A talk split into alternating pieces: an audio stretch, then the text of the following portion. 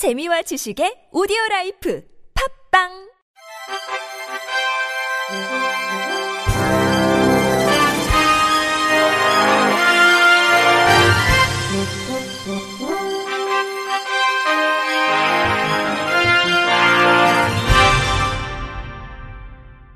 청취자 여러분 안녕하십니까? 7월 다섯째 주 주간 KBIC 뉴스입니다. 보건복지부와 통계청이 2020 통계로 보는 장애인의 삶을 발표했습니다. 이번 자료는 통계청의 인구주택 총조사, 경제활동 인구조사와 복지부의 장애인 실태조사 등 8개 기관 16개 관련 조사를 등록 장애인 자료와 결합해 정리한 것으로 복지부와 통계청 간 장애인 관련 통계 관련 첫 협업 사례입니다. 자료에 따르면 2018년 기준 국내 장애인 인구는 251만 7천 명으로 전체 인구의 5%를 차지했으며 장애 인구의 58.3%가 60대 이상으로 고령자 비중은 19.7%의 비장애인에 비해 3배 정도 높았습니다. 2018년 기준 장애인 고용률은 34.9%로 전체 인구 고용률인 60.7%의 절반 수준에 그쳤고 같은 해 장애인 가구의 소득은 4,153만 원으로 5,828만 원인 전체 가구 대비 71.3% 수준이었습니다. 2017년 기준 장애인의 의료기관 이용일수는 56.5일로 전체 인구의 2배 수준이었고 장애인의 3대 사망 원인은 암, 뇌혈관 질환, 심장 질환 순으로 전체 인구와 동일했지만 사망률은 3.5에서 7.3배 높은 수준을 보였습니다. 보건복지부는 지역사회 통합돌봄 자체 추진 가이드북을 발간, 배포합니다. 이번 가이드북에서는 통합돌봄의 관점에서 일하는 방식의 기준을 제시하고 필수적으로 갖춰야 할 기본 구성 요소를 안내했습니다. 또 선도사업 지방자치단체의 우수 프로그램을 소개하며 지역 케어 회의 운영 지침, 통합 돌봄 대상자 발굴과 효과적인 서비스 연계를 위한 욕구 사정 도구를 수록했습니다. 가이드북은 보건복지부 누리집과 국민건강보험공단 누리집에서 내려받아 활용할 수 있도록 제공할 방침입니다. 복지부 양성일 사회복지실장 겸 커뮤니케이션 케어 추진 본부장은 이번에 발간하는 가이드북이 지역사회 통합돌봄을 자체적으로 구현하려는 지방자치단체와 서비스 제공자들의 업무 수행에 도움이 되길 바란다고 밝혔습니다.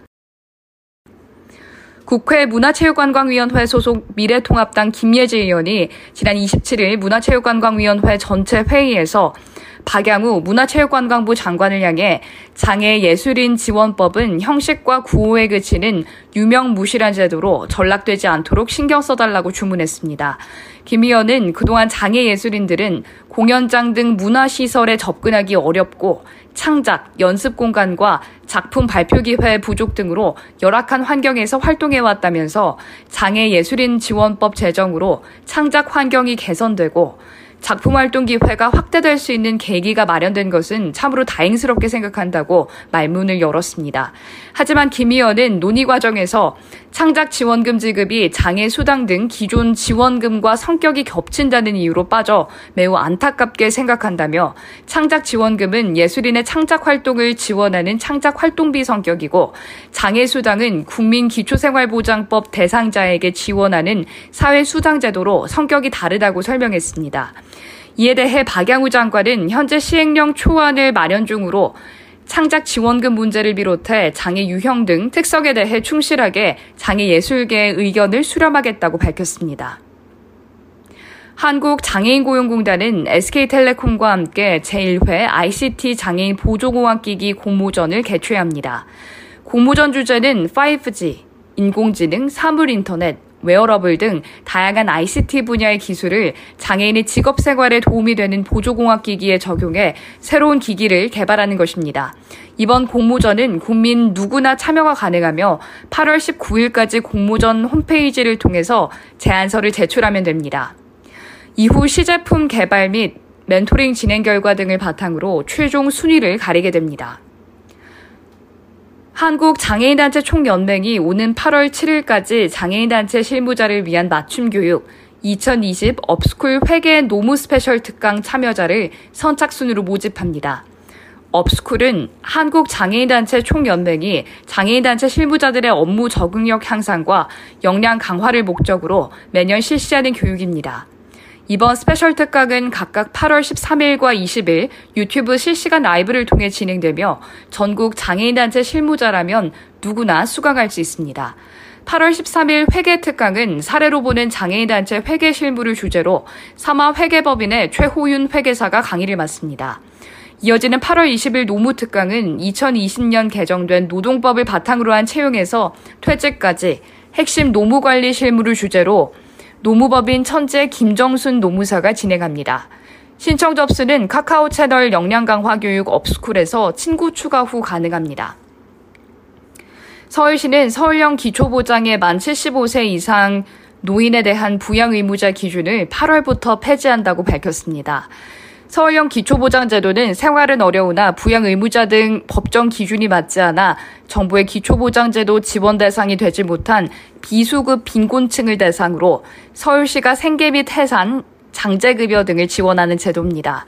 이번 기준 폐지를 통해 대상자의 소득과 재산 등 두 개의 기준만 충족하면 서울시의 지원을 받게 됩니다.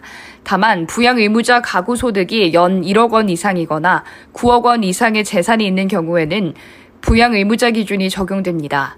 서울시는 올해 만 75세 이상 노인을 시작으로 내년에는 만 70세 이상, 2022년에는 만 65세 이상 모든 노인에 대한 부양 의무자 기준을 단계적으로 폐지합니다.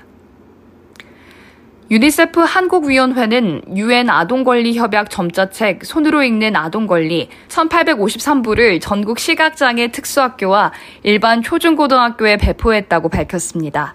이번 점자책은 유니세프 한국위원회와 교육부의 공동 협력으로 개발 배포됐습니다. 유니세프 한국위원회에 따르면 장애 여부와 상관없이 모든 아동이 아동 권리를 알 수 있는 동등한 기회를 가져야 한다는 유엔 아동 권리 협약의 비차별 원칙에 따라 이번 점자책을 제작했습니다. 점자책은 지난 4월 발간됐으나 코로나19로 개학 시점이 늦춰지면서 2학기를 준비하는 이달 배포됐으며 오는 2학기부터 전국 12개 시각장애 특수학교를 비롯해 일반 학교에 재학 중인 시각장애 학생들과 지도 교사 등에게 제공돼 아동 권리 교육에 활용될 예정입니다. 한편 유엔 아동권리협약 점자판 손으로 읽는 아동권리는 유니세프 한국위원회 누리집에서 누구나 무료로 내려받을 수 있습니다. 이상으로 7월 다섯째 주 주간 KBIC 뉴스를 마칩니다. 지금까지 제작의 이창훈, 진행의 유정진이었습니다. 고맙습니다. KBIC.